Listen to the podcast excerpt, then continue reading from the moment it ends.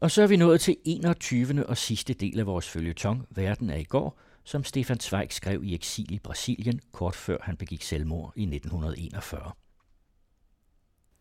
Fredens dødskamp The sun of Rome is set, our day is gone. Clouds, dews and dangers come, our deeds are done. Fra Shakespeares Julius Caesar. Lige så lidt som det i sin tid var tilfældet med Gorki i Sorrento, betød England landflygtighed for mig de første år. Østrig eksisterede stadig, også efter hin såkaldte revolution, og efter nationalsocialisternes kort derefter følgende forsøg på at tilvende sig landet ved et kup og mordet på Dolfus. Min hjemstavns dødskamp skulle vare endnu fire år. Jeg kunne vende hjem ved øjeblik, jeg ville. Jeg var hverken gjort fredløs eller lyst i band. Mine bøger stod endnu uantastede på hylderne i mit hjem i Salzburg. Jeg havde endnu østrisk pas. Hjemstavnen var endnu min hjemstavn. Jeg var stadig borger der, med alle en borgers rettigheder. Endnu var den tilstand at være uden fædreland ikke begyndt. Den grofulde tilstand, ingen kan sætte sig ind i, som ikke selv har oplevet den. Denne nervesønderrivende følelse af at tumle rundt i det tomme rum med åbne og vågne øjne, og at vide, at hvor man end sætter sin fod, kan man hvert øjeblik blive stødt tilbage. For mig var alt det kun i sin første begyndelse. Alligevel var det en anden ankomst, end da jeg i slutningen af februar 1934 steg ud på Victoria-stationen. Man ser med andre øjne på en by, man har besluttet sig til at blive i, end på en, man kun aflægger en kort visit. Jeg vidste ikke, hvor længe jeg ville blive boende i London. Kun et betød noget virkelig for mig. Igen at komme i gang med mit eget arbejde og at forsvare min indre og ydre frihed. Da al ejendom betyder bånd, købte jeg mig derfor ikke noget hus, men lejede en lille flat lejlighed, netop stor nok til, at jeg i to store vægskabe kunne opbevare de få bøger, jeg ikke ønskede at skille mig af med, og få plads til mit skrivebord. Dermed havde jeg i grunden alt, hvad en åndsarbejder behøver. Til selskabelighed var der ganske vist ingen plads til overs, men jeg ville hellere bo i beskeden forhold, når jeg så indimellem frit kunne rejse, hvor og når jeg ville. Ubevidst var mit liv allerede indrettet på det provisoriske, ikke på et blivende sted. Da jeg den første aften, det mørknede allerede, og væggenes konturer flød ud i tusmørket, trådte ind i den lille bolig, der nu endelig var færdig, gav det et sæt i mig. Tid det forekom mig i det øjeblik, som om jeg var trådt ind i den lille lejlighed, jeg for næsten 30 år siden lejede i Wien. Værelserne var lige så små her, og den eneste venlige hilsen, der mødte mig, var de samme bøger langs væggen, og oppe fra væggen Blakes King Johns hallucinerende øjne – de fulgte mig overalt på min vandring. Jeg behøvede faktisk et par sekunder til at samle mig i, for i løbet af disse mange år havde jeg helt glemt min første faste bolig. Var det et symbol på, at mit liv, som jeg så længe havde henlevet i store forhold, nu skulle skrumpe ind til at blive det forgangne lig, og at jeg selv skulle blive min egen skygge? Da jeg for 30 år siden udvalgte mig hin stue i Wien, var det en begyndelse. Jeg havde endnu ikke skabt noget, eller dog ikke noget særligt, mit navn og mine bøger levede endnu ikke i mit land. Og nu, ejendommelige lighed, nu var mine bøger igen forsvundne fra det sprog, de levede i. Hvad jeg fra nu af skrev, ville forblive ukendt i Tyskland. Mine venner var langt borte, den gamle kreds splittet, hjemmet med et samlinger og billeder og bøger gået tabt. Nøjagtigt som dengang var jeg nu igen ene i det fremmede. Alt hvad jeg i den mellemliggende tid havde forsøgt, gjort, lært og nyt, var som blæst bort. I en alder af over 50 år skulle jeg igen begynde forfra. Jeg var på ny studenten, der sad ved sit skrivebord, og hver formiddag travede hen på biblioteket, kun ikke mere så troende og entusiastisk som dengang. En anelse gråt var der i mit hår, en anelse forsagthed i den trætte sjæl. Jeg nøler med at fortælle noget videre om mine år i England 1934-40, for nu nærmer jeg mig jo stærkt vor egen tid – og den har vi alle oplevet i omtrent samme grad, med de samme forhåbninger og de samme bekymringer, og med samme radio- og avisfyldte forjagede uro. Det er med kun liden stolthed, vi alle nu i dag tænker på den tids politiske forblindelse, og med gro mindes vi, hvorhen den førte os. Ville nogen begynde at forklare, måtte han i og med dette os anklage, og hvem af os alle har vel ret til det? Desuden var mit liv i England en stor tilbageholdenhed. Skønt jeg vidste, det var tåbeligt, at jeg ikke kunne tøjle en så overflødig hæmning, holdt jeg mig i alle disse halveksilets og eksilets år uden for al frimodig selskabelighed på grund af min fikse idé, at jeg i et fremmed land ikke havde lov til at tale med, når man diskuterede tidens problemer. I Østrig havde jeg ikke kunnet udrette noget over for de førende kredses dumhed. Hvorfor skulle jeg da prøve på noget lignende her på denne gode ø, hvor jeg var en gæst, som meget vel vidste, at hvis han med mere klar og velunderrettet viden ville pege på den fare, der troede verden for Hitler, ville man opfatte dette som en farvet og personligt interesseret anskuelse. Men det var unægteligt ofte svært at presse læberne sammen over for de oplagte fejl, der blev begået. Det var smerteligt at se, hvordan netop englændernes højeste dyd, deres lojale og oprigtige vilje til fra første færd at skænke alle tiltro, så længe direkte modbevis ikke foreligger, hvordan den blev misbrugt af en uforlignelig iscenesat propaganda. Atter og atter blev det foregøjlet de godtroende, at Hitler jo bare ville have grænseområdernes tyskere ind under hjemlandet. Så ville han være tilfreds, og som tak ville han så udrydde bolsjevismen.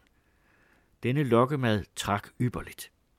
Hitler behøvede bare udtale ordet fred i en af sine taler. Straks jublede aviserne henrygt og glemte alt det forudgangne og spurgte ikke mere om, hvor til Tyskland egentlig rustede i så vildt et tempo.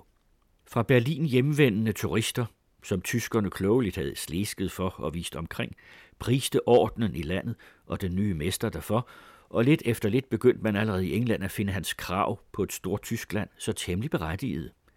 Ingen begreb af Østrig var hovedhjørnestenen og at Europa ville styrte sammen, hvis man brød den ud af muren. Men mine øjne brændte, når jeg så, hvor naivt og edelt godtroende englænderne og deres ledende folk lod sig bedåre. Jeg havde jo hjemmeset stormtroppernes ansigter på nært hold og hørt dem synge Højde gehørt uns Deutschland und morgen die ganze Welt. Jo mere den politiske spænding øgedes, jo mere trak jeg mig derfor tilbage fra samtaler og fra enhver offentlig aktion. England er det eneste land i den gamle verden, hvor jeg aldrig har skrevet nogen tidspræget artikel i nogen avis, aldrig har talt i radio og aldrig har taget del i en offentlig diskussion. Jeg levede mere anonym der i min lille lejlighed, end studenten 30 år tidligere gjorde på sin hybel i Wien. Jeg har altså ingen ret til at skildre England med krav på at kaldes et fuldgodt vidne så meget des mindre, som jeg senere måtte tilstå, at jeg aldrig før krigen helt lærte at forstå Englands dybeste, latente styrke, der kun afslører sig i den yderste farestund. Heller ikke forfatterne så jeg mange af. Netop de to, jeg lige var kommet på nærmere hold, John Drinkwater og Hugh Walpole, rev døden alt for tidligt bort, og de yngre så jeg ikke meget til, fordi jeg på grund af, at jeg følte mig ubehageligt usikker som foreigner, gik udenom både clubs, dinners og offentlige banketter. Men jeg havde da engang den ganske særlige og virkelig uforglemmelige nydelse at se de to klareste hoveder, Bernard Shaw og H.G. Wells, i en i det skjulte stærkt ladet, men udadtil strålende og ridderlig tankeudveksling. Det var ved en lunch hos Shaw for den snæverste kreds, og jeg befandt mig i den dels tiltrækkende og dels pinlige situation, at jeg ikke i forvejen vidste, hvad det egentlig var, der fremkaldte denne skjulte spænding, der føltes som noget elektrisk mellem de to patriarker, alene ved den måde, hvorpå de hilste på hinanden, med en af ironi let krydret fortrolighed. Der måtte have bestået en principiel meningsuoverensstemmelse, der nylig var blevet bilagt eller skulle bilægges ved denne lunch. Disse to store skikkelser, der hver især var en pryd for England, havde for et halvt århundrede siden i Fabierkredsen kæmpet skulder ved skulder for den dengang lige så unge socialisme. Siden da havde de i overensstemmelse med deres yderst prænante personligheder udviklet sig mere og mere bort fra hinanden. Wells havde holdt fast ved sin aktive idealisme og utrætteligt bygget videre på sin vision om en fremtidig menneskehed. Shaw derimod var mere og mere gået over til at betragte såvel fremtid som samtid med skeptisk og ironisk blik og øve sit overlegent mundt og intellekt derpå. Også i læmelig henseende havde de med årene udviklet sig mere og mere i retning af modsætninger. Shaw var den usandsynligt kvikke 80-årige, der under måltidet kun gnavede nødder og frugt. Han var høj, mager og bestandig som en spændt fjeder, stadig med et skarpt smil om de snakkeglade læber og endnu mere forelsket i sine egne paradoxers fyrværkeri end nogensinde. Wells var den livsglade 70-åring og epikurærer, mere veltilpasset nogensinde, lille rødkendet og ubønhørligt alvorlig bag sin ofte frembrydende lystighed. Shaw blændende i angrebet, rask og adræt skiftende retning for sine fremstød, den anden i taktisk stærk forsvarsstilling, urokkelig som den troende og overbeviste altid er det. Jeg fik straks det indtryk, at Wells ikke bare var kommet til en venskabelig lunchsamtale, men til en slags principiel meningsudveksling. Og netop fordi jeg ikke var informeret om baggrunden for tankekonflikten, fornam jeg særligt tydeligt spændingen i atmosfæren. I hver gestus, hvert blik og hvert ord fra den begge ulmede en ofte både kod, men vel nok temmelig alvorlig stridsløst. Det var som når to fægtere med små prøvende stød måler deres egen færdighed, inden de for alvor går løs på hinanden. Shaw besad den største intellektuelle rapiditet. Det lynede altid under hans buskede øjenbryn, når han faldt ud med eller parerede en vending. Hans glæde ved videt og ordspillet, som han gennem 60 år havde uddannet til en virtuositet uden lige, voksede til en slags overmod. Nu og da dirrede det hvide buskede skæg under stille, grum latter, og i det han bøjede hovedet lidt skævt til siden, så det ud som om han sendte et blik efter den udsendte pil for at se, om den nu også traf. Wells med de røde kinder og rolige, skjulte øjne var mere skarp og lige til. Også hans forstand arbejdede ualmindeligt hurtigt.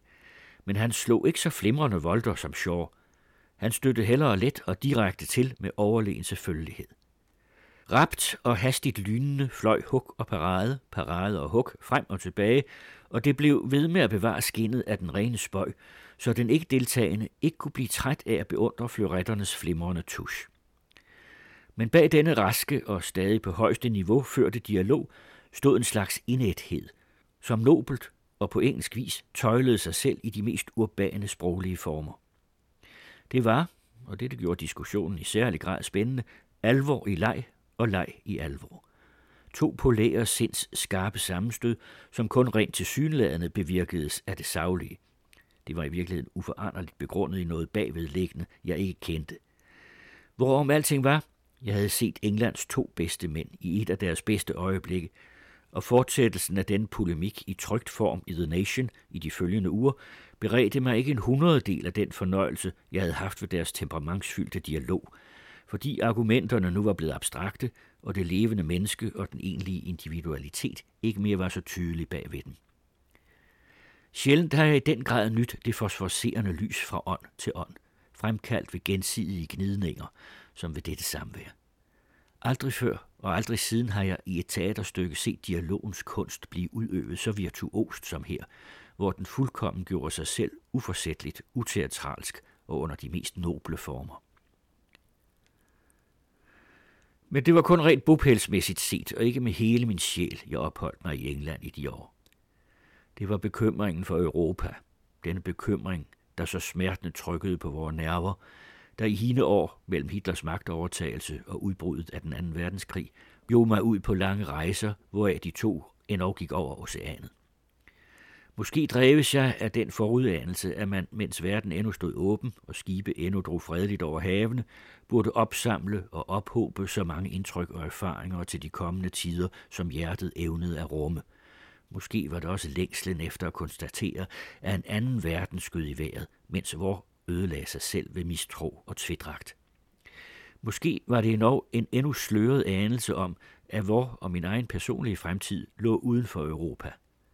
En foredragsrejse tværs gennem USA gav mig en velkommen lejlighed til at se dette mægtige land fra øst til vest, fra nord til syd, i al dets mangfoldighed og dog indre sluttethed. Endnu stærkere var dog måske indtrykket af Sydamerika. Jeg var blevet indbudt dertil af den internationale penklub, og jeg fulgte gerne indbydelsen til dens kongres. Til det synes mig i det øjeblik vigtigere end nogensinde at styrke tanken om åndelig solidaritet tværs over lande og sproggrænser. De sidste timer i Europa før denne rejse nåede at give mig en slem advarsel med på vejen. I den sommer 1936 var den spanske borgerkrig begyndt. Overfladisk set kun en indre tvist i dette skønne, tragiske land, men i virkeligheden allerede de to ideologiske magtgruppers indledende manøvre før det store sammenstød. Jeg var rejst fra Southampton med et engelsk skib, og havde egentlig regnet med, at damperen for at undgå krigsområdet ikke ville lægge til ved den ellers sædvanlige første station Vigo. Alligevel sejlede vi til min store forundring ind i havnen, og vi passagerer fik til og med lov til at gå nogle timer i land. Vigo befandt sig dengang i hænderne på frankofolkene og lå langt borte fra den egentlige krigsskueplads. Alligevel fik jeg i disse få timer noget at se, som kunne give berettiget anledning til nedtrykkende tanker. Foran rådhuset, hvorfra Frankos flag vejede, stod der, i de fleste tilfælde anført af præster, flere rækker af unge fyre i bundeklæder. De var åbenbart hentet ind fra nabolandsbyerne. I første øjeblik forstod jeg ikke, hvad man havde for med dem. Var det arbejdere, man værvede til et eller andet nødarbejde? Eller var det mon arbejdsløse, som skulle bespises? Men et kvarter senere så jeg de samme unge fyre komme forvandlet ud fra rådhuset. Nu bar de flunkende nye uniformer, geværer og bajonetter. Under opsigt af officerer blev de læsset på ligeledes flunkende nye biler og susede gennem gaderne ud af byen. Hvor var det, jeg havde set det før? Først i Italien, og så i Tyskland. Begge steder havde disse ulastelige nye uniformer og nye biler og maskingeværer været der. Pludselig.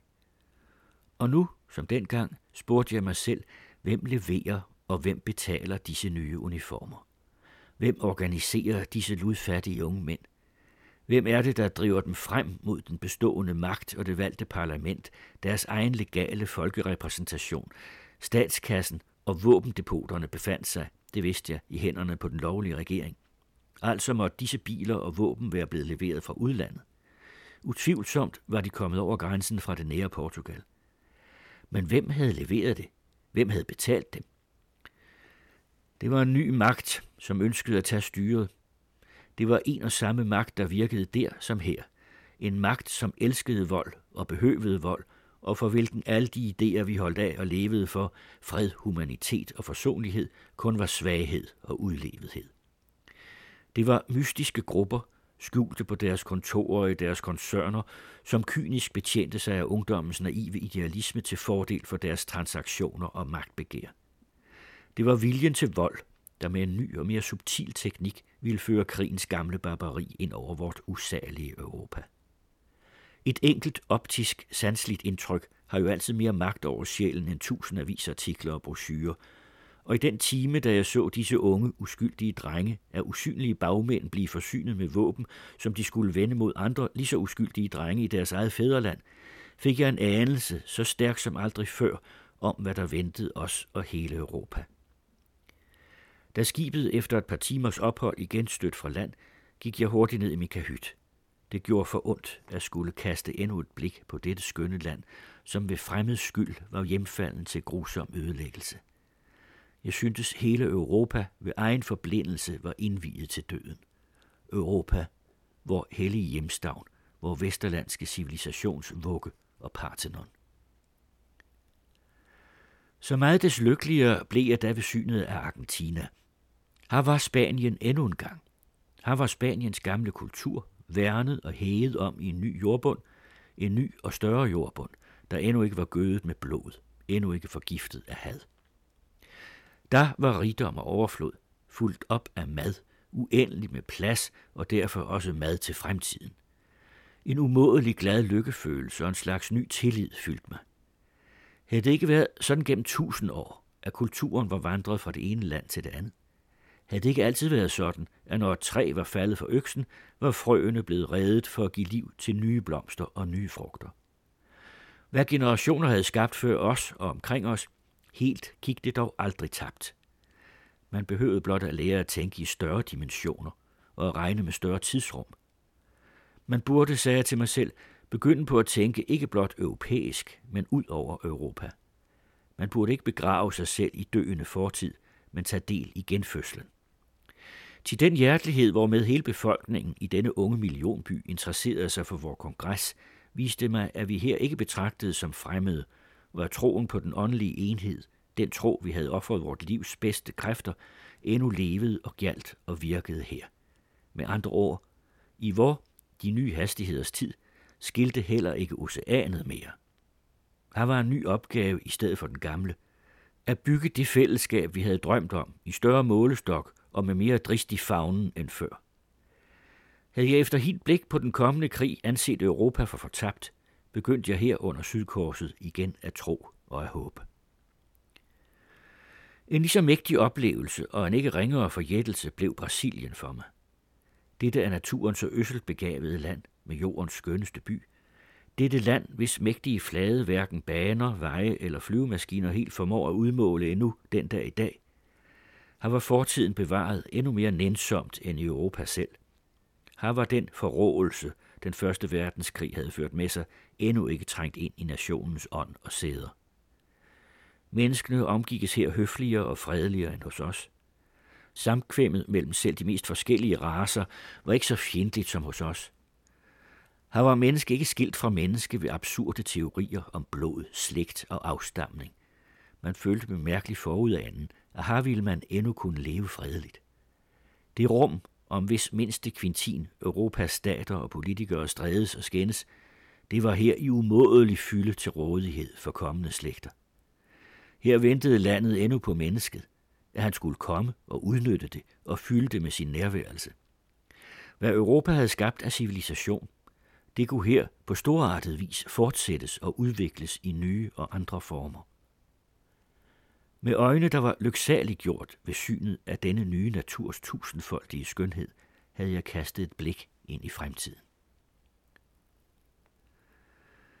Men at rejse, og selv det at rejse langt af led hen under andre stjerner og til andre verdener, det betød ikke det samme som at undfly Europa og bekymringen for Europa. Det ser næsten ud som en ondskabsfuld hævn over menneskene fra naturens side, af alle de tekniske erobringer, hvor igennem mennesket har fået magten over naturens mest hemmelighedsfulde kræfter, samtidig dræber det sjæl. Teknikken har ikke ført nogen værre forbandelse over os, end den, at den hindrer os i at flygte bort fra nutiden, så meget som et øjeblik. Tidligere slægter kunne i katastrofeperioder trække sig tilbage til ensomhed og afsondrethed. Os er det beskåret at skulle vide og føle med i alt det onde på vor klode i samme time og sekund det sker. Hvor langt jeg end fjernede mig fra Europa, fulgte dets liv og skæbne mig. Da jeg om aftenen gik i land i Pernambuco, med sydens kors over mit hoved og mørkløede mennesker om mig på gaderne, så jeg et bladopslag med meddelelsen om bombardementet af Barcelona og mordet på en af mine venner i Spanien, med hvem jeg for få måneder siden havde tilbragt flere gode stunder. Da jeg i Texas susede afsted i Pullmanvognen mellem Houston og en anden petroleumsby, hørte jeg pludselig nogen skrige og larme voldsomt på tysk. En intetanende medrejsende havde indstillet togets radio på Tysklands bølgelængde, og derfor måtte jeg, mens jeg rullede afsted i toget over Texas sletter, lytte til en af Hitlers brandtaler. Der kunne ikke være tale om at undslippe, hverken ved dag eller nat. Jeg måtte bestandig med kvalfuld bekymring tænke på Europa, og inden for Europa altid og især på Østrig. Måske synes det smålig patriotisme, når just Østrigs skæbne beskæftigede mig i særlig grad i hele det store farekompleks, der strækker sig fra Kina over til Ebro og Manzanares. Men jeg vidste, at hele Europas skæbne var knyttet til dette land, der tilfældigvis var mit hjemland. Når man ser tilbage og prøver på at vise fejl i politikken efter verdenskrigen, må man erkende, at den største fejl var, at de europæiske og amerikanske politikere ikke gennemførte, men tværtimod lemlæstede Wilsons klare og enkle plan. Hans idé var, at man skulle give de små nationer frihed og selvstændighed. Men han havde fuldkommen rigtig indset, at denne frihed og selvstændighed kun kunne være holdbar inden for en sammenslutning af alle store og små stater til en over dem alle stående enhed. Det var fordi man ikke skabte denne overordnede organisation, det ægte, det totale folkeforbund, men kun gennemførte den anden del af hans program, de små staters selvstændighed, at man ikke frembragte ro, men spændingsforhold. Ti intet er farligere end de smås storhedsvandvid. Og det første de små stater gjorde, så snart de var oprettet, var at intrigere mod hinanden og strides om småbitte stykker land. Polakkerne mod tjekkerne, ungarerne mod rumænerne, bulgarerne mod serberne, og som den svageste blandt dem alle i disse rivalstridigheder stod det lille bitte Østrig over for det overmægtige Tyskland. Det sønderlemmede og lemlæstede land, hvis herskere og fordom havde rådet over Europa, var, jeg må stadig gentage det, hovedhjørnestenen. Jeg vidste, hvad alle disse mennesker i den engelske millionby rundt om mig ikke kunne se, at med Østrig måtte også Tjekoslovakiet falde, og så ville Balkan ligge som et åbent bytte for Hitler. Jeg vidste, at nationalsocialismen med byen Wien, på grund af dennes særlige struktur, i sin hårde hånd ville få den løftestang, med hvilken den kunne løsne hele Europa og løfte der hængslerne. Kun vi østrigere vidste, med hvor had og hævnfyldt et begær Hitler dreves mod Wien, den by, der havde set ham i hans dybeste elendighed, og som han ønskede at drage ind i som triumfator.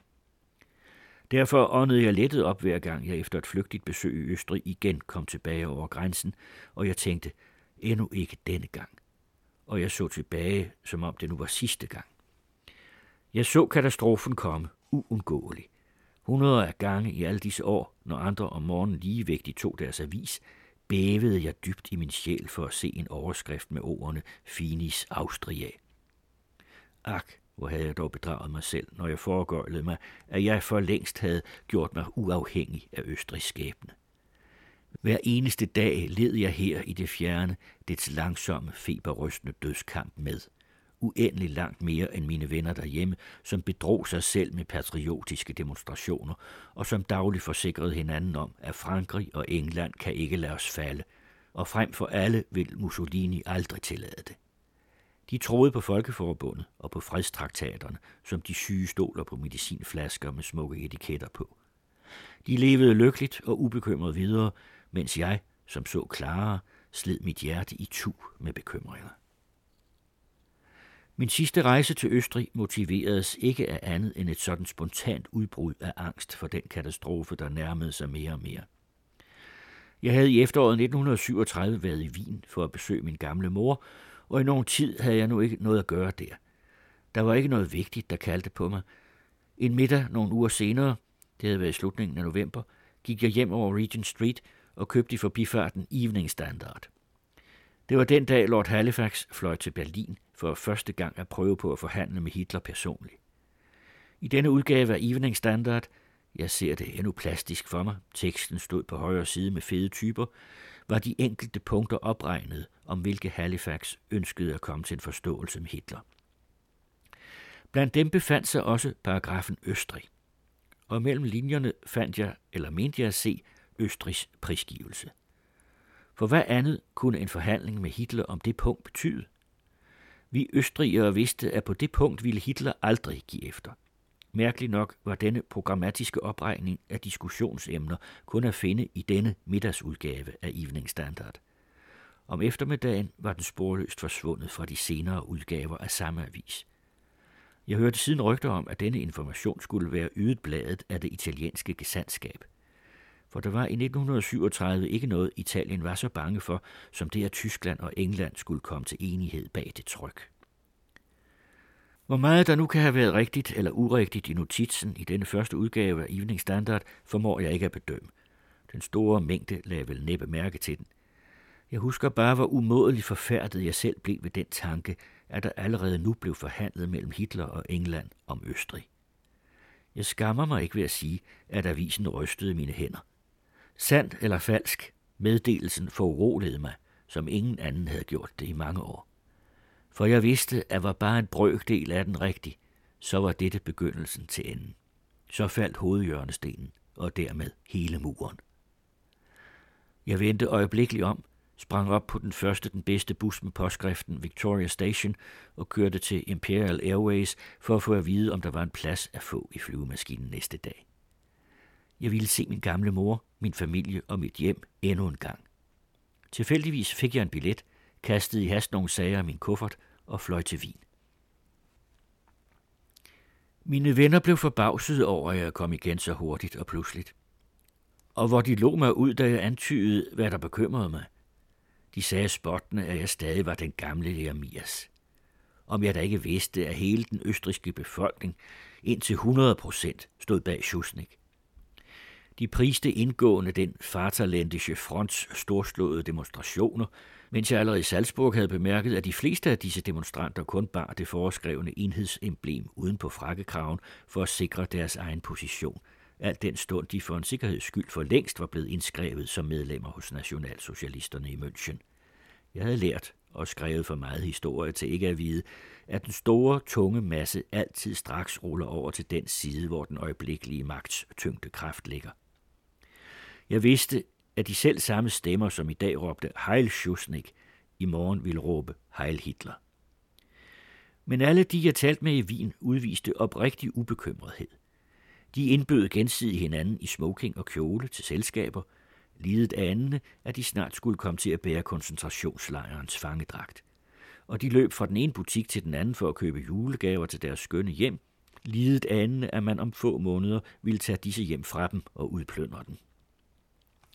Og denne det gamle vins evige sovløshed, som jeg før havde elsket så højt, og som jeg dybest inde altid længes efter, denne sovløshed, som viner nationaldigteren Ansengruber engang udtrykte i det korte ord, es kan dir nix geschehen, den gjorde mig nu ondt for første gang.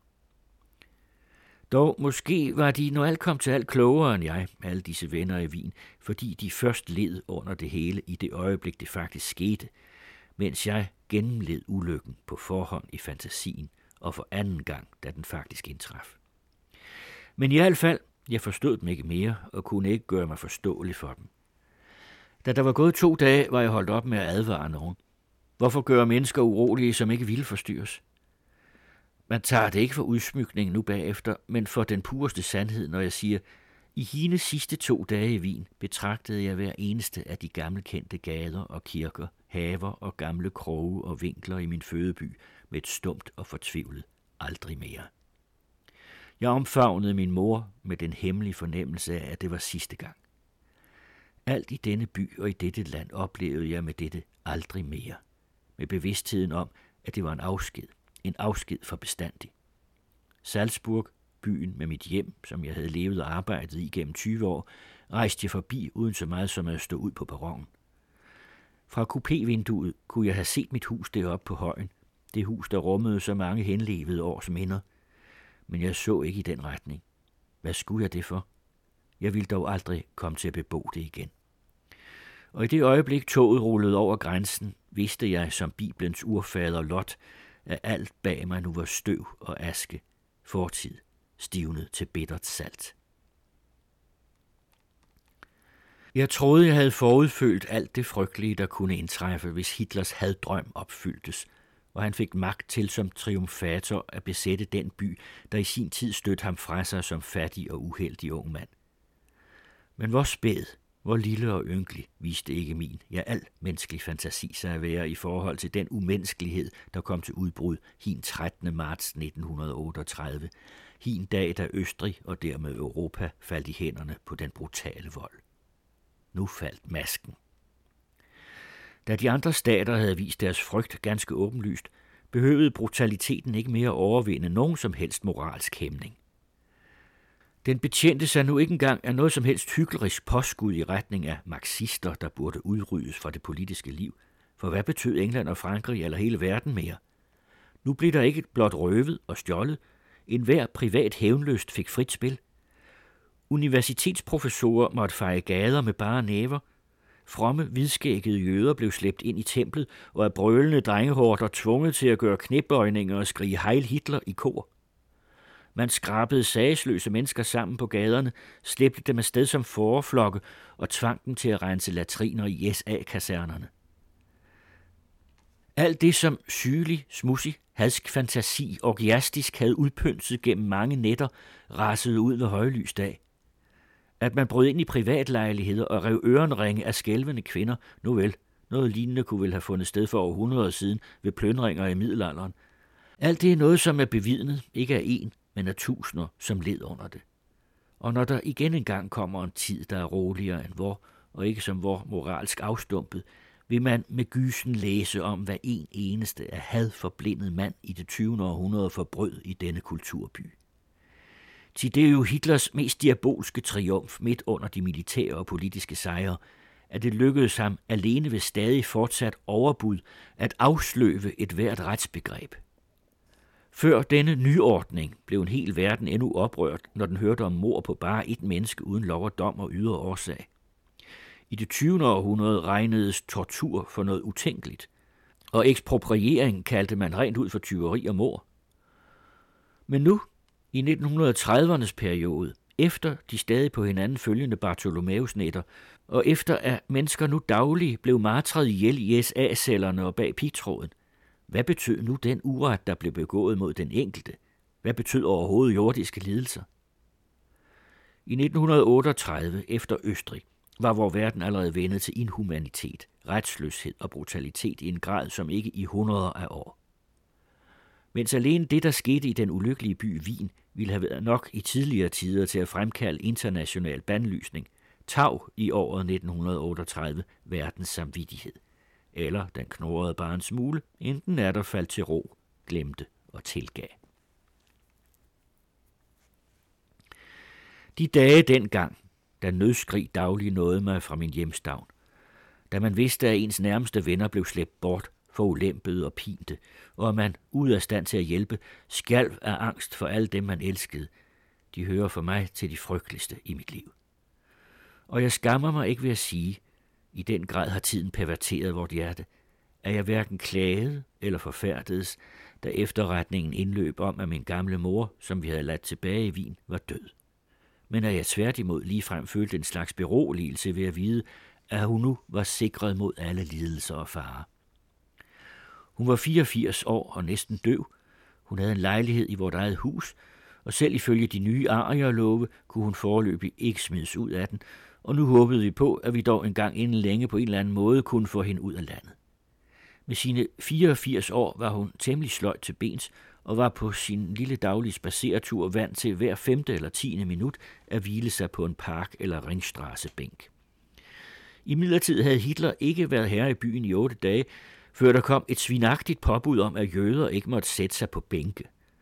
Et af de forbud, der tydeligt nok udelukkende havde det sadistiske formål at pine og plage så ondskabsfuldt som muligt, og så meningsløst som muligt.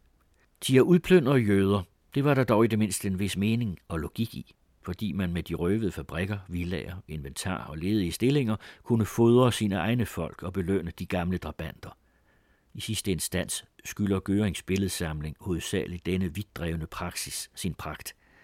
Men at hindre en gammel dame eller en træt olding i at puste ud et par minutter på en bænk, slidt var forbeholdt det 20. århundrede, og den mand millioner stadig tilbeder som tidens største. Gudskelov blev min mor sparet for at opleve alt for mange af den slags krænkelser og gemenheder. Hun døde få måneder efter besættelsen af Wien, og jeg kan ikke lade være med at nedskrive en episode, som knytter sig til hendes død. Det forekommer mig vigtigt, at just sådanne enkeltheder bogføres af hensyn til fremtiden, som ellers vil anse slit for umuligt. Den 84-årige dame var en morgen pludselig blevet bevidstløs.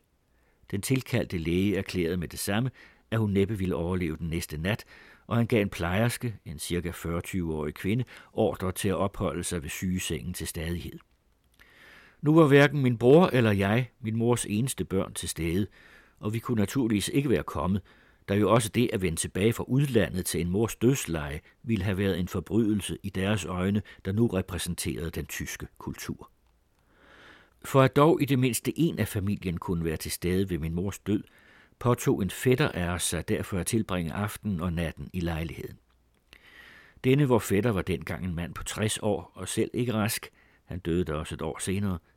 Han var just inde i sideværelset i færd med at gøre sin seng i stand til natten, da plejersken, til hendes ros var det sagt, at hun var temmelig generet ved det, kom og meddelte ham, at ifølge de nye nationalsocialistiske love var det hende desværre ikke muligt at blive natten over hos den døende. Min fætter var jo jøde, og som kvinde under 50 år havde hun, selvom det drejede sig om et dødsleje, ikke lov til at opholde sig under samme tag som han natten over. Ifølge Streichers mentalitet måtte det jo være jødens første tanke at udøve rassenschande. Dette forbud var hende naturligvis frygtelig pinligt, sagde hun, men hun var nødt til at rette sig efter lovene. For at muliggøre, at plejersken forblev ved min døende mors leje, så min 60-årige fætter sig nødsaget til at forlade huset ud på aftenen. Måske forstår man nu, at jeg priste min mor lykkelig, fordi hun ikke behøvede at leve længere blandt den slags mennesker. For min private tilværelse medførte Østrigs fald en forandring, som jeg i første instans kun anså for ubetydelig og rent formel. Jeg mistede mit østriske pas og måtte skaffe mig et erstatningspapir, et ikke-statsborgerpas fra de engelske myndigheder. I mine kosmopolitiske drømmerier havde jeg ofte hemmeligt udmalet for mig selv, hvor herligt det måtte være, og egentlig sådan helt i overensstemmelse med mine inderste tilbøjeligheder, at være statsløs – ikke forpligtet over for noget bestemt land, og derfor i lige stor grad hørende til dem alle. Men her måtte jeg endnu en gang lære, hvor utilstrækkelig vor jordiske fantasi er, og man først forstår just de vigtigste følelser, når man selv har gennemlevet dem. Ti år i forvejen, da jeg engang mødte Dmitri Merishkovski i Paris, og han over for mig beklagede sig over, at hans bøger var forbudt i Rusland, havde jeg uerfarne, temmelig tankeløst forsøgt at trøste ham med, at det jo ikke betød særlig meget i forhold til den internationale udbredelse. Men da så mine egne bøger forsvandt fra det tyske sprog, hvor klart begreb jeg da ikke hans klage over, at han kun kunne føre det skabte ord frem i lyset gennem et fortyndet og forandret medium. På samme måde var det først i det øjeblik, da jeg efter en længere ventetid på ansøgerbænken i venteværelset blev sluppet ind i det engelske kontor, at jeg helt forstod, hvad det betød, at mit pas nu var blevet ombyttet med et fremmed papir.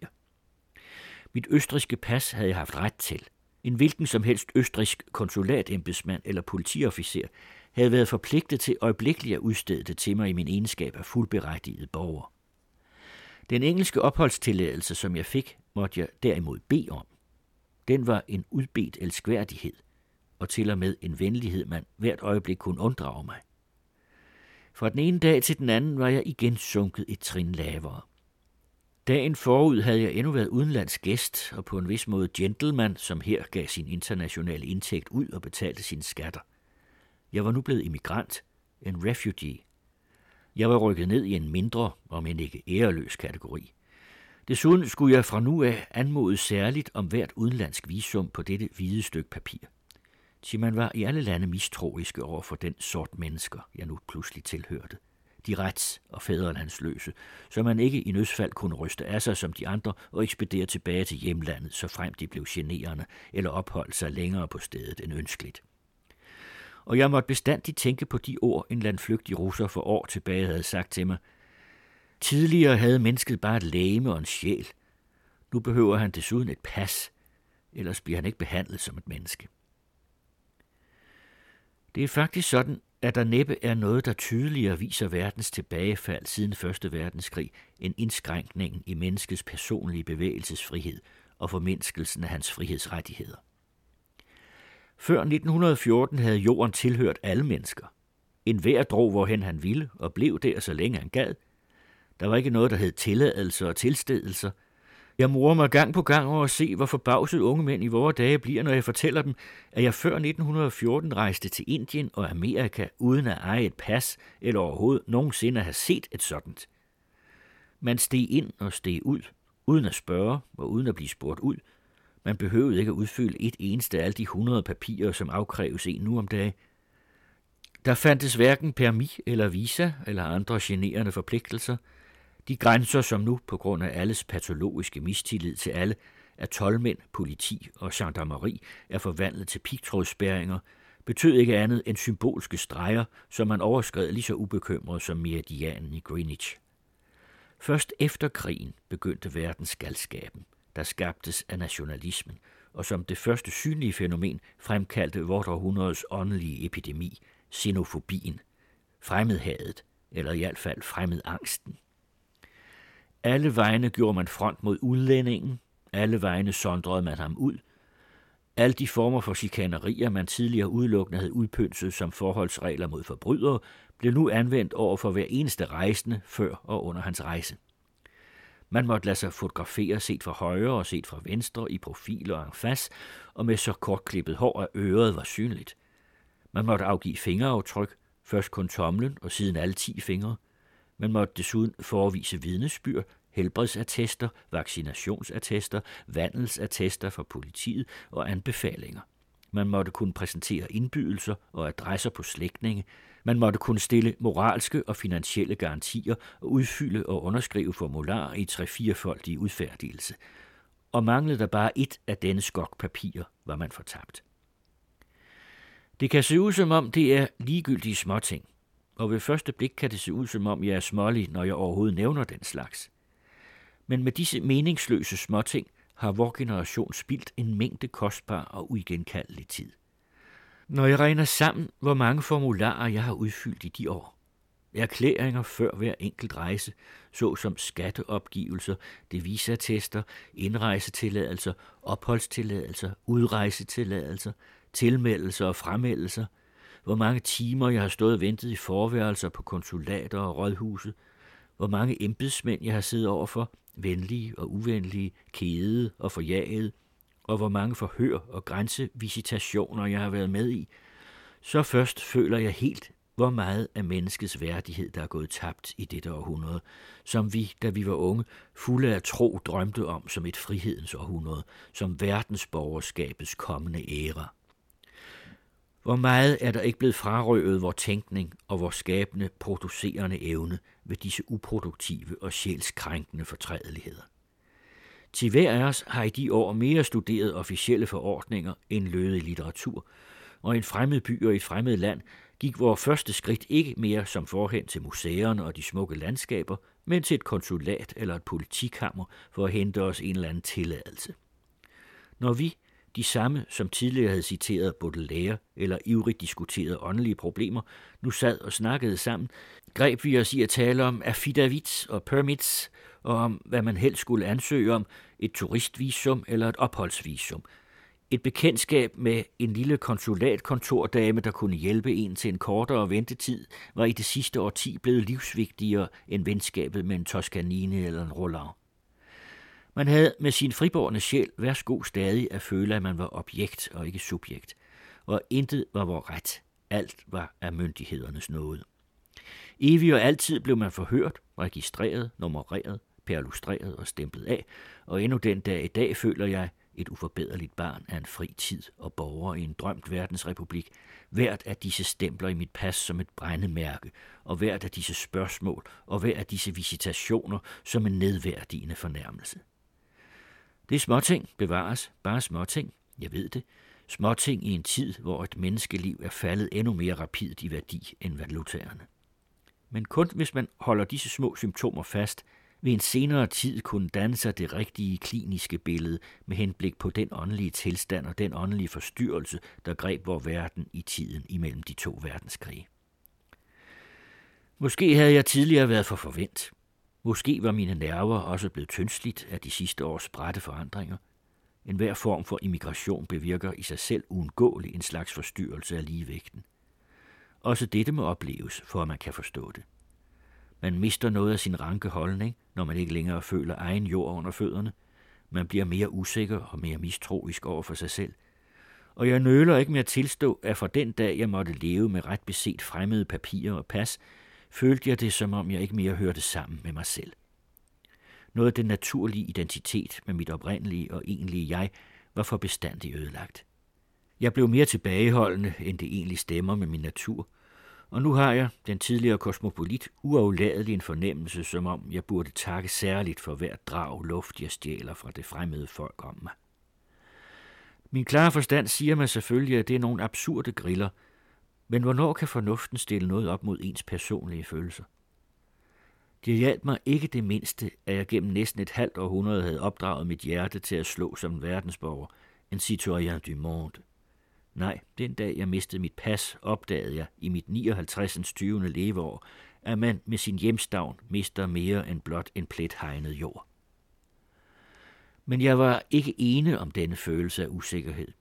Lidt efter lidt bredte utrygheden sig over hele Europa. Siden den dag, da Hitler havde overfaldet Østrig, var den politiske horisont blevet ved med at være mørk, og i England begyndte nu de samme mennesker, som hemmeligt havde banet vejen for ham i håbet om derved at købe freden for deres eget land, at blive eftertænksomme. Efter 1938 forekom det i London, Paris, Rom, Bruxelles og alle byer og landsbyer ikke en samtale, som, hvor fjerntliggende dens emne end oprindeligt var, ikke til sidst udmundet i det uundgåelige spørgsmål, om krigen må endnu kunne undgås, og hvordan, eller om den måske dog i det mindste kunne udskydes. Når jeg ser tilbage på disse mange måneder, der var opfyldt af den stadige og voksende krigsfrygt i Europa, mindes jeg alt i alt kun to-tre dage, hvor man nærede ægte håb og tillid. To-tre dage, hvor man endnu en gang, den sidste, havde følelsen af, at skyen ville lette og trække bort, og at man igen ville kunne leve i fred og åndefrit som i fordomsdage. Perverst nok var disse to-tre dage netop dem, der nu er bogført som de mest skæbnesvangre i den nyere tids historie. Dagene for Chamberlains og Hitlers møde i München. Jeg ved, at man nu til dags kun ugerne mindes dette møde, under hvilket Chamberlain og Daladier afmægtige blev trykket op i en krog og kapituleret til Hitler og Mussolini. Men da jeg her agter at tjene den dokumentariske sandhed, må jeg indrømme, at de, der dengang oplevede disse tre dage med i England, synes, de var vidunderlige. Situationen var fortvivlet i hine sidste dage af september 1938. Chamberlain kom just tilbage fra sin anden flyvetur til Hitler, og et par dage senere vidste man, hvad der var sket. Chamberlain var kommet til Godesberg for uindskrænket at tilstå Hitler det, denne kort i forvejen havde forlangt i Berchtesgaden. Men det Hitler for nogle få uger siden havde anset for tilstrækkeligt, tilfredsstillede nu ikke mere hans magtbrynde. Appeasement og try and try again politikken var ynkelig strandet. Godtroenhedens epoke i England var i et nu forbi. England, Frankrig og Tjekoslovakiet, ja hele Europa, havde nu kun valget mellem at ydmyge sig for Hitlers peremptoriske magtvilje eller at spærre ham vejen med våben i hånd. England var åbenbart besluttet på at våge alt. Man fortav ikke længere rustningerne, man viste dem åbent og demonstrativt frem. Pludselig dukkede der arbejdere frem som midt i Londons haver, i Hyde Park og Regents Park og navnlig direkte over for det tyske gesandskab, gravede beskyttelsesrum mod de truende flyverangreb. Flåden blev mobiliseret. Generalstabsofficererne fløj bestandigt frem og tilbage mellem London og Paris for at aftale de sidste fælles forholdsregler, og skibene til Amerika blev stormet af udlændinge, som ønskede at bringe sig i sikkerhed i rette tid. Siden 1914 havde der ikke været en lignende opvågning i England. Folk gik mere alvorligt og tankefuldt omkring end ellers. Man så på husene og de overfyldte gader med den hemmelige tanke, vil der knalde bomber ned over dem allerede i morgen? Og bag husene større sad eller stod menneskene ved deres radio på den tid, da pressens udsendelser kom. Over hele landet hvilede en uhyre spænding, usynlig og dog at mærke på hvert eneste menneske i hvert eneste sekund – så kom helt historiske møde i parlamentet, hvor Chamberlain berettede, at han endnu en gang havde prøvet at komme til enighed med Hitler, at han endnu en gang, for tredje gang, havde gjort Hitler det forslag, at han ville opsøge ham i Tyskland på det sted, der passede ham, for at redde den så hårdt troede fred. Der var endnu ikke indløbet noget svar på hans forslag.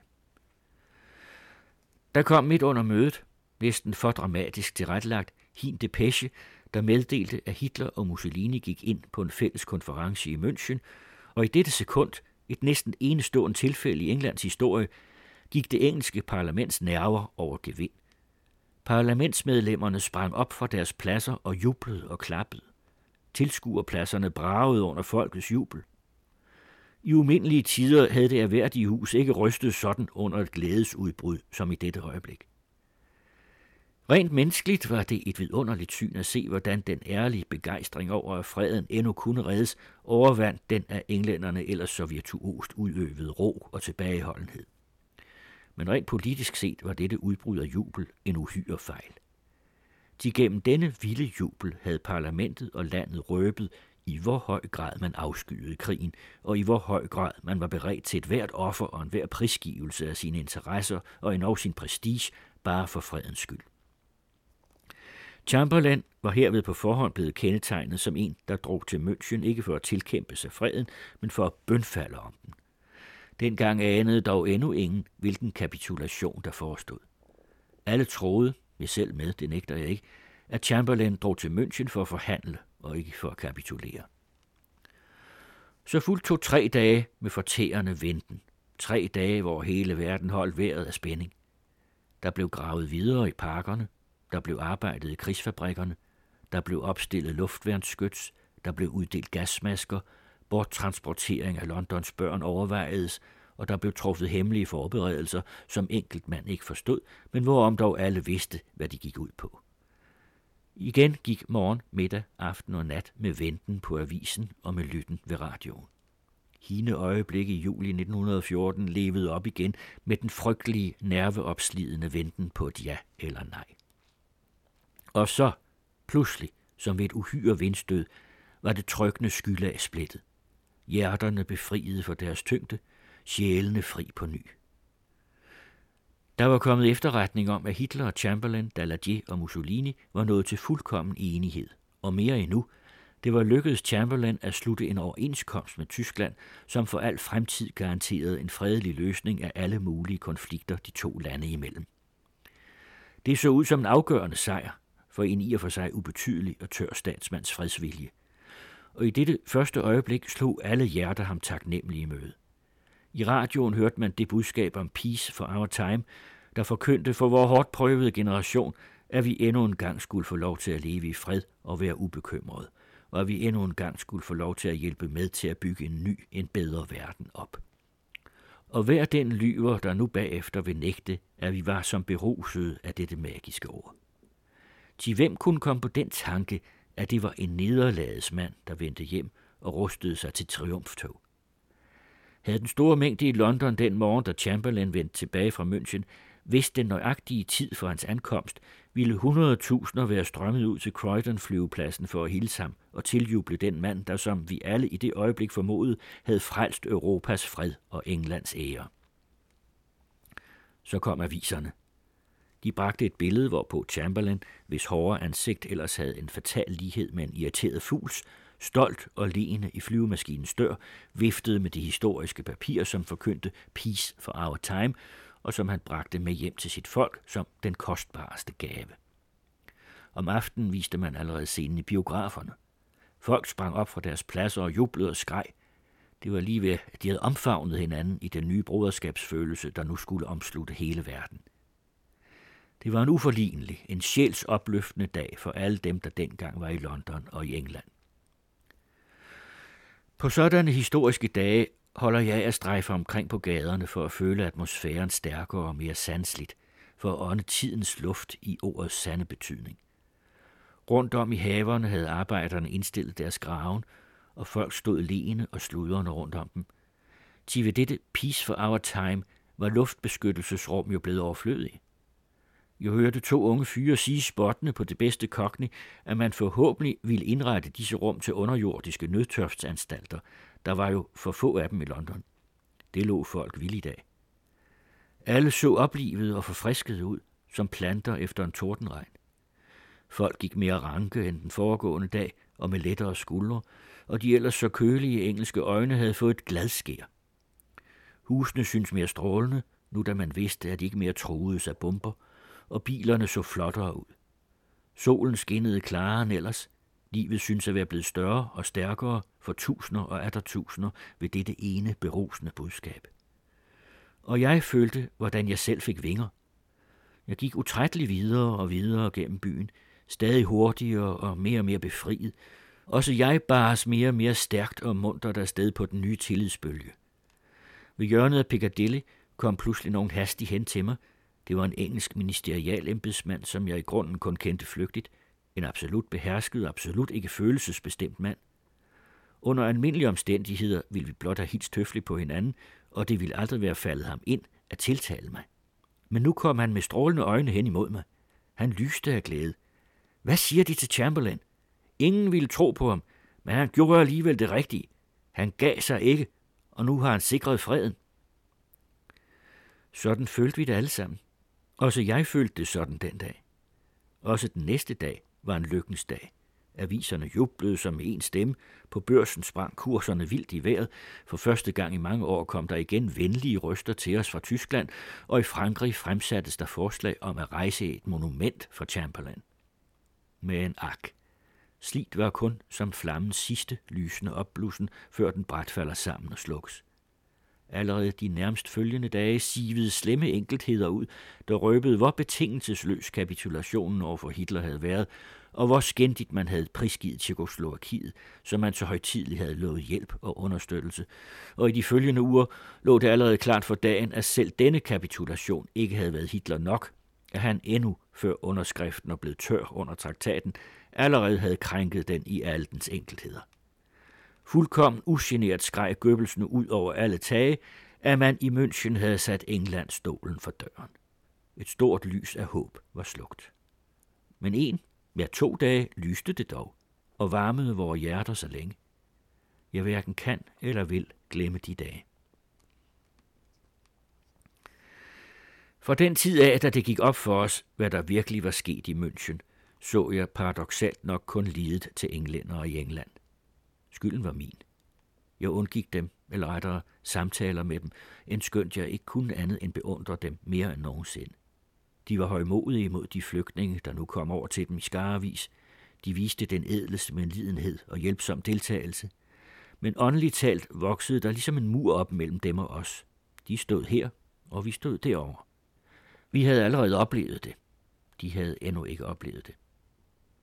Vi forstod, hvad der var sket, og hvad der ville ske.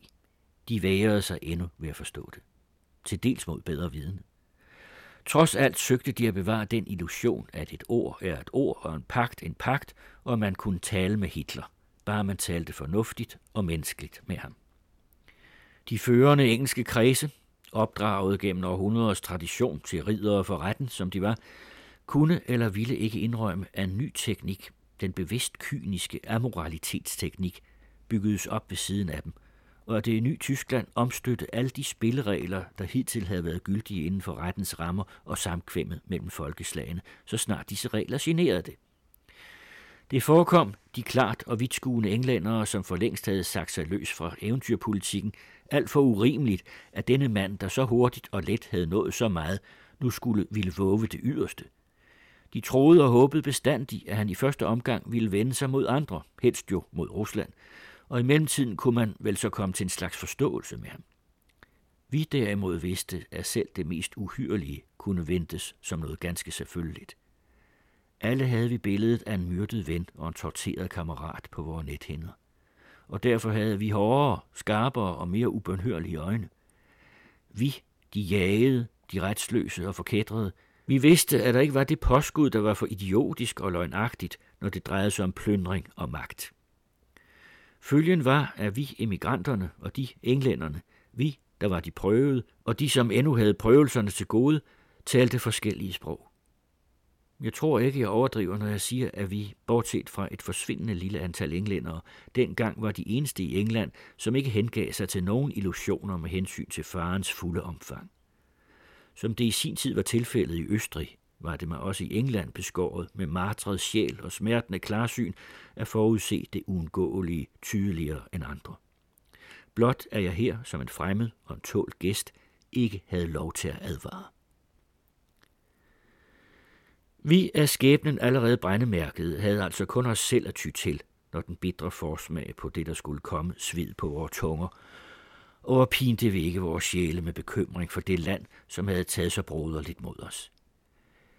Men at en samtale med en åndspersonlighed af det største moralske format formår at styrke og trøste ens sjæl, selv i de mørkeste tider.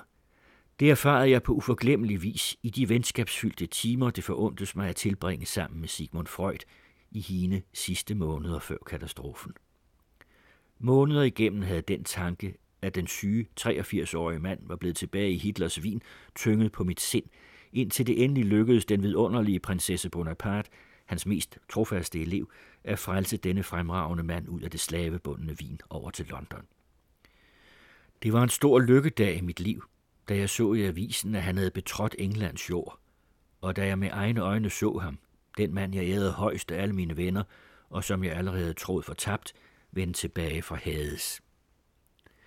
Sigmund Freud, denne store og strenge ånd, der som ingen anden i vor tid har uddybet og udvidet vores viden om menneskesjælen, havde jeg kendt i Wien allerede i de dage, da han blev bedømt og bekæmpet som en ensindig og irriterende eneboer.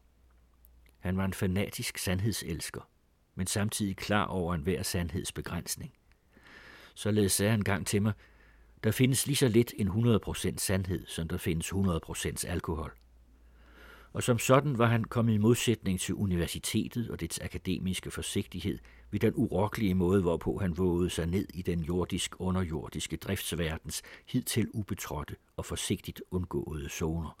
Altså netop den sfære, hin tid højtidligt havde gjort til tabu.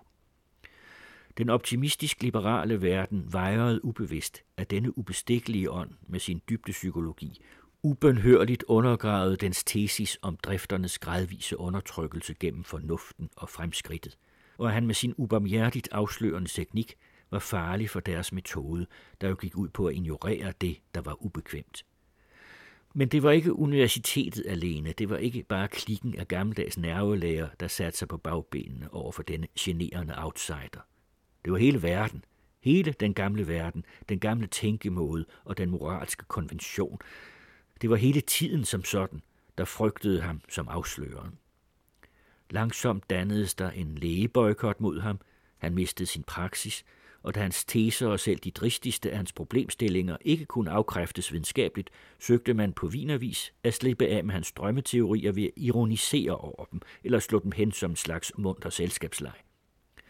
Kun en mindre kreds af tro tilhængere samledes en gang om ugen omkring den ensomme mand til diskussionsaftener, hvor den nye psykoanalytiske videnskab fik sin første udformning. Endnu længe før jeg selv blev klar over det fulde omfang af den åndelige revolution, som langsomt forberedtes gennem Freuds første grundlæggende arbejder, havde denne usædvanlige mands stærke, moralske, urokkelige holdning allerede vundet mig for ham. Han var nu endelig en videnskabens mand, sådan som jeg, unge mand, havde drømt mig ham som forbillede. Forsigtig i sine påstande, indtil han havde et afgørende bevis og den absolute sikkerhed – men også urokkelig trods al verdens modstand, så snart en hypotese havde forvandlet sig til gyldig sikkerhed for ham. En mand, der var så beskiden som nogen, hvad hans egen person angik, men fuldt kampberedt, så snart det galt et dogme i hans lære, og tro ind til døden mod den immanente sandhed, han forsvarede i sin opfattelse. Man kunne ikke tænke sig noget mere åndeligt uforfærdet menneske. Freud vågede til hver en tid at udtale det, han tænkte – også når han vidste, at han med denne klare, ubønhørlige talen ud uroliget og forstyrrede de andre. Han prøvede aldrig på at lette sin vanskelige position ved den mindste, end ikke en blot formal indrømmelse. Jeg er vist på, at Freud kunne have udtalt fire femtedele af sine teorier uhindret af enhver akademisk modstand, så fremt han havde kunnet bekvemme sig til at pakke dem forsigtigt ind og sige erotik i stedet for seksualitet og eros i stedet for libido, og så fremt han i stedet for altid at fastslå de sidste konsekvenser, havde nøjes med at antyde dem. Men når det drejede sig om læren og sandheden, var han altid uforsonlig. Jo hårdere modstanden var, jo hårdere stod han fast. Når jeg ledte efter et symbol på det moralske mods begreb, den eneste heroisme på jorden, der ikke kræver noget fremmed offer, ser jeg altid for mig Freuds skønne og mandigt klare ansigt med de mørke øjne, der ser så rolige og oprigtige på en. Den mand, der nu flygtede til London fra hjemlandet, som han havde skaffet berømmelse verden over og for alle tider, var for længst en gammel og desuden en meget alvorlig syg mand. Men han var ikke nogen træt, en sige knækket mand. Jeg havde i al stillhed været en smule bange for at skulle gense ham som en, der var oprevet eller forbitret efter alle de kvalfulde øjeblikke, han måtte have gennemgået i Wien. Men jeg fandt ham gladere og til og med lykkeligere end nogensinde. Med et lyst smil om den fordom så strenge mund, spurgte han – har jeg nogensinde boet så smukt som her? Og så pegede han på sine elskede egyptiske statuetter, som Maria Bonaparte havde reddet. Er jeg måske ikke hjemme igen her? På skrivebordet lå hans manuskripts store foliosider opslået, og han skrev på det hver dag, 83 år gammel som han var, og med den samme runde, tydelige skrift, og lige så klart og åndsfrisk som i sine bedste år, og lige så utrætteligt. Hans stærke vilje havde besejret det hele. Sygdommen, alderdommen og eksilet, og for første gang udstrålede hans sind nu den godhed, som kampens lange år havde dæmmet op for. Årene havde kun gjort ham mildere. De udstandende prøvelser havde kun gjort ham mere overbærende. Tit og ofte brugte han nu gestus, jeg aldrig før havde set hos den tilbageholdende mand. Han lagde armen om skuldrene på en, og hans øjne så varmere på en bag de lynende brilleglas – i alle de tidligere år havde en samtale med Freud altid for mig tilhørt de største åndelige nydelser. Man lærte og beundrede på en gang. Man følte alle sine ord forstået af denne så storslået fordomsfri mand, hvem ingen tilståelse forskrækkede og ingen påstand ophidsede, og for hvem viljen til at opdrage andre til at se og føle klart for længst var blevet til instinktiv livsvilje. Aldrig har jeg dog så taknemmelig som i hin dunkle år hans livs sidste, følt hvor rige og uerstattelige de lange samtaler med ham var. I samme øjeblik, man trådte ind i hans værelse, var det som om al verdens galskab der udenfor aldrig havde været til. Det mest grusomme blev abstrakt, det mest forvirrede blev klart. Det i tid aktuelle indordnede sig ydmygt i de store cykliske faser. For første gang oplevede jeg den sande vismand – ham, der er hævet over sig selv og for hvem selv smerte og død ikke mere er en personlig oplevelse, men et overpersonligt objekt for betragtningen og jagttagelsen. Hans måde at dø på var i ikke mindre grad end hans liv en stor død. Allerede dengang led Freud meget under den sygdom, der snart skulle tage ham fra os. Det voldte ham synlig anstrengelse at tale med ganen, og jeg skammede mig egentlig over hvert eneste ord, han undte mig, fordi det anstrengte ham sådan at artikulere. Men han slap mig ikke, for hans stålsatte sjæl var der en særlig slags agerighed i at vise vennerne, at hans vilje vedblivende var stærkere end de lavere plager, hans læge beredte ham. Med smerte for trukken mund blev han ved med at skrive ved sit bord til de sidste dage, han levede, og selvom smerterne om natten martrede hans søvn ihjel, hans herlige faste søvn, som gennem 80 år havde været den dybeste kilde til hans styrke, afslog han alle sovemidler og bedøvende injektioner. Ikke for en eneste time ville han lade sin ånds klarhed sløre af slige mildnende midler. Hellere lide og forblive vågen, hellere tænke midt i lidelser, end slet ikke tænke. En åndens hero til sidste, aller sidste sekund. Det var en frygtelig, en grandios kamp, og mere og mere storslået, jo længere den varede. For den ene gang til den anden kastede døden sin skygge tydeligere og tydeligere over hans ansigt. Den hulede hans kinder – den mejslede tændingerne frem af panden, den fortrak hans mund og hindrede læberne i at tale. Kun mod øjet var den skumle morter afmægtig. Han var magtesløs over for dette uindtagelige vagtårn, fra hvilket den heroiske ånd skuede ud i verden. Øjet og ånden, de forblev klare ind til sidste stund. Ved et af mine sidste besøg tog jeg Salvador Dali med mig, den efter min mening mest begavede maler i den yngste generation. Han tilbad Freud umådeligt og tegnede, mens jeg sad og talte med Freud, en skitse af denne. Jeg havde ikke mod til at vise Freud den. Tidali havde allerede klarsynet fremstillet døden i ham. Mere og mere grusom blev den kamp, hvor tids stærkeste vilje og mest gennemtrængende ånd kæmpede mod undergangen. Først da han selv klart forstod, han for hvem klarhed altid havde været tænkningens højeste dyd, at han ikke ville kunne skrive og virke mere, gav han som en romersk held sin læge tilladelse til at gøre en ende på smerterne. Det var et storartet slut på et storartet liv.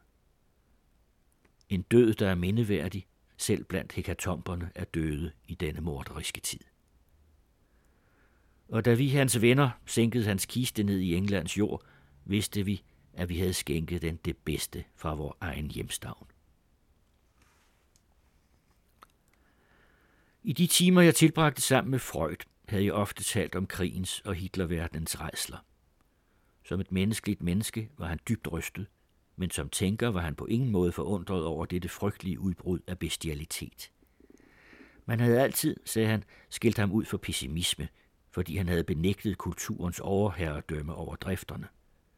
Nu kunne man i forfærdende grad, og han blev på ingen måde stolt over det, se det bevist, som han mente – at det barbariske element og den elementære tilindegørelsesdrift i den menneskelige sjæl var uudryddelige. Måske ville der i de kommende århundreder kunne findes en form, under hvilken disse instinkter kunne holdes nede, i det mindste i folkens fællesliv. Men i det daglige og i den inderste natur levede de deres liv som uudryddelige og måske nødvendige spændingsbevarende kræfter.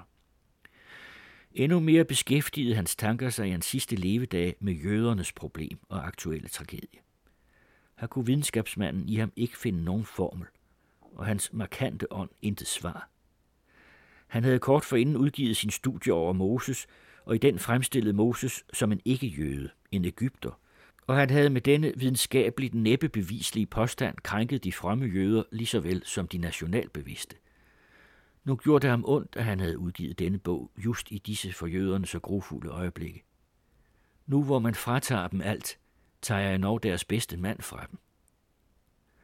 Jeg måtte give ham ret i, at enhver jøde nu er blevet syvfold mere følsom end før. De selv i en tragedie som samtidens, der omfattede hele verden, var det dem, der var de egentlige ofre. Overalt var det dem, der var ofrene, fordi de allerede var ramt, før slaget faldt. Fordi de alle vegne vidste, at alt ondt først og fremmest og syv folk ville komme over dem, og vidste, at alle tiders mest hadske mand ville fornedre netop dem og forfølge dem og jage dem til jordens yderste ender og ned under jorden. Fra uge til uge og fra måned til måned kom der bestandig flere og flere flygtninge, og hver gang var de, der fulgte, endnu mere forarmede og oprevne end de, der var kommet forrige gang. De første, de som hurtigst havde forladt Tyskland og Østrig, havde endnu kunnet redde deres klæder, kufferter og huskeråd og adskillige endnu nogle penge. Men jo længere et menneske havde bevaret tilliden til Tyskland, jo vanskeligere det havde været for ham at rive sig løs fra den elskede hjemstavn, jo hårdere var han blevet tugtet. Først havde man berøvet jøderne deres stillinger og forbudt dem at besøge teatre, biografer og museer og forskerne blandt dem at benytte bibliotekerne, og de var dog blevet af troskab eller af ladhed, af fejhed eller af stolthed. De ville hellere være udskud i hjemlandet, end nedværdige sig til bettlere i det fremmede. Så havde man taget deres tyne fra dem og stjålet radioerne og telefonerne fra deres lejligheder, derpå selve lejlighederne, og endelig havde man tvunget dem til at gå med Davidstjernen på, for at alle straks på gaden skulle kende dem, sky dem og håne dem som fredløse og spedalske. Alle rettigheder blev frataget dem, og enhver form for sjælelig og læmelig vold blev med sportsiver udøvet mod dem. For hver eneste jøde var det gamle russiske folkeordsprog pludselig blevet grofuld sandhed. For tiggerposen og fangehullet ved ingen sig sikker. De, som endnu ikke var flygtet, kastede man i koncentrationslejre, hvor tysk tugt knækkede selv den stolteste og udplyndrede med et eneste sæt tøj og ti mark i lommen, stødte man dem så ud af landet uden at spørge hvorhen. Og så stod de der ved grænserne og tikkede i konsulaterne, og det næsten altid forgæves. For hvilket land ønskede udplyndrede og tiggere? Jeg vil aldrig glemme det syn, der mødte mig, da jeg engang i London kom ind på et rejsebyrå. Det var fuldt proppet med flygtninge, næsten alle jøder, og alle ville de bare et eller andet sted hen. Det var ligegyldigt til hvad land, til Nordpolens is eller til Saharas glødende sandørkner. Bare væk, bare videre, for opholdstilladelsen var udløbet, og man måtte videre. Videre med hustru og børn, bort under fremmede stjerner, til en fremmed sprogverden blandt mennesker, man ikke kendte og som ikke ønskede at se en. Jeg traf en tidligere meget rig fabrikant fra Wien, samtidig en af vores mest intelligente kunstsamlere. Først genkendte jeg ham ikke. Så grå, så gammel og træt var han blevet. Han klamrede sig mat til bordet med begge hænder. Jeg spurgte ham, hvor han agtede sig hen. Hvem spørger om, hvor vi agter os hen, spurgte han. Det ved jeg ikke. Man må rejse derhen, hvor man får lov til. Jeg har hørt, at man her måske kan få et visum til Haiti eller San Domingo. Mit hjerte stod stille. En gammel, udaset mand med børn og børnebørn, som bæver af forventning om at få lov til at rejse til et land, han næppe kender fra landkortet, bare for der at tække sig videre frem og være et fremmed og overflødet væsen. Ved siden af stod der en, som med fortvivlet iver spurgte, hvordan han kunne komme til Shanghai. Han havde hørt, at hos kineserne blev man endnu venligt modtaget. Sådan trængtes de her i flok, forhenværende professorer, bankdirektører, grosserer, godsejere og musikere, hver og en beredt til at slæbe sin tilværelses ynkelige rester bort over land og hav, hvor hen det skulle være, bare bort fra Europa, bare bort, bort. Det var som en dødningeskare at se. Hvad der rystede mig mest var den tanke, at disse halvt hundrede forpinte mennesker dog kun var en udskilt, bitte lille fortrop for en uhyre armé på de 5, 8, ja måske 10 millioner jøder, som allerede var i opbrud bag dem og massede på. De også, alle disse udplyndrede millioner, som krigen senere knuste under sin hæl, men som nu ventede på sendinger fra velgørenhedsinstitutioner, på tilladelser fra myndighederne og på rejsepenge. En gigantisk korte, som på morderisk vis var jaget op af og nu i panisk rejsel flygtede for den hitlerske skovbrand – og belejrede alle Europas banegårde og fyldte fængslerne. Et helt fordrevet folk, som man forbød at være et folk. Og dog et folk. Et folk, som i 2000 år havde længtes efter at blive fri for den evige vandren og at få lov til at føle stille, fredelig jord under hvilende fødder. Men det mest tragiske i denne jødiske tragedie i det 20. århundrede var, at de, som led alt dette, ikke mere kunne finde nogen mening deri, og ingen skyldfølelse havde. Alle de forfulgte og fordrevne i middelalderens tideværv, deres aner og stamfædre, de havde dog i det mindste vidst, hvorfor de led. De led for troen, for loven. De besad endnu som en sjælens talisman det, som nytidens jøder for længst havde mistet, den ubrødelige tillid til deres Gud.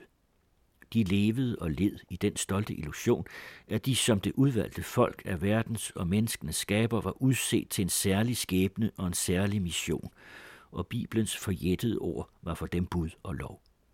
Når de blev kastet på bålet, trykkede de deres hellige skrift ind mod brystet og mærkede ved denne sindets fyrighed ikke så stærkt de flammer, der blot forterede lægemet. Når de jagedes og forfulgtes ud over landene, havde de dog en sidste hjemstavn tilbage, deres hjem i Gud. For det kunne ingen jordisk magt, ingen kejser, ingen konge og ingen inkvisition fordrive dem. Så længe religionen knyttede dem sammen, var de endnu et samfund, og derfor stærke. Når man udstøtte og forjog dem, bøde de for, at de selv bevidst ved deres religion og sæder og skikke havde udskilt sig fra jordens andre folkeslag. Men det 20. århundredes jøder havde for længst ophørt at være et samfund. De havde ingen fælles tro, de var sig intet særligt kaldt bevidst, og de følte det, at de var jøder, snarere som en byrde end noget at være stolte over. De levede fjern for deres fordoms hellige bøgers bud, og de ønskede ikke mere at benytte det gamle fælles sprog. Deres mere og mere utålmodige stræben gik ud på at leve sig ind i og blive indlemmet i folkeslagene rundt om dem og gå op i folkeenheden, bare for at få fred for alle forfølgelserne og hvile på den evige flugt. Indbyrdes forstod de ikke hinanden mere, sammensmeltede som de nu var med de andre nationer. De var for længst langt mere franskmænd, tyskere, englænder og russere end jøder. Først nu, hvor man slog dem alle i hardcore og farede dem ud på gaden som bunke snavs, bankdirektører fra deres berlinerpalæer og synagogetjenerne fra de ortodoxe menigheder, Pariser filosofiprofessorerne og de rumænske drosjekuske, ligevaskere og Nobelpristagere, koncertsangerinder og begravelsernes grædekoner, forfattere og brændevinsbrændere, de besiddende og de besiddelsesløse, de små og de store, de fromme og de oplyste, de lærte og overkalende, sionisterne og de assimilerede, Askenazierne og Sephardim, de retfærdige og de uretfærdige, og bag dem desuden den forvildede flok af dem, som havde mindt sig fri for forbandelsen for længst, de blandede og de døbte. Nu påtvang man for første gang i århundreder igen jøderne et fællesskab, de for længe siden havde mistet sansen for. Fordrivelsens fællesskab, det der er der og er der var overgået dem siden Ægypten. Men hvorfor skulle dette slag af skæbnen træffe dem, og er der og er der dem, og kun dem? Hvad var grunden til, hvad var meningen med, og hvad var formålet med denne meningsløse forfølgelse? Man drev dem ud af landene, men gav dem intet nyt land. Man sagde til dem, I skal ikke mere bo hos os, men man sagde dem ikke, hvor de skulle bo. Man tilkendte dem skyld, men nægtede dem et hvert middel til at zone den skyld. Og så stirrede de da under flugten på hinanden med øjne, der brændte. Hvorfor jeg? Hvorfor du? Hvorfor jeg, sammen med dig, jeg ikke kender, hvis sprog jeg ikke forstår, hvis tankegang jeg ikke kan begribe, og som jeg ikke har noget til fælles med. Hvorfor alle vi?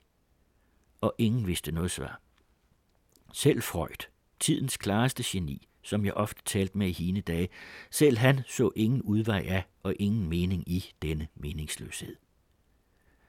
Men måske er det netop den dybeste mening med jødedommen, at den ved sin eksistens, der på gådefuld vis overlever alt, atter og atter skal kunne gentage Jobs evige spørgsmål til Gud, for at verden ikke helt skal glemme det.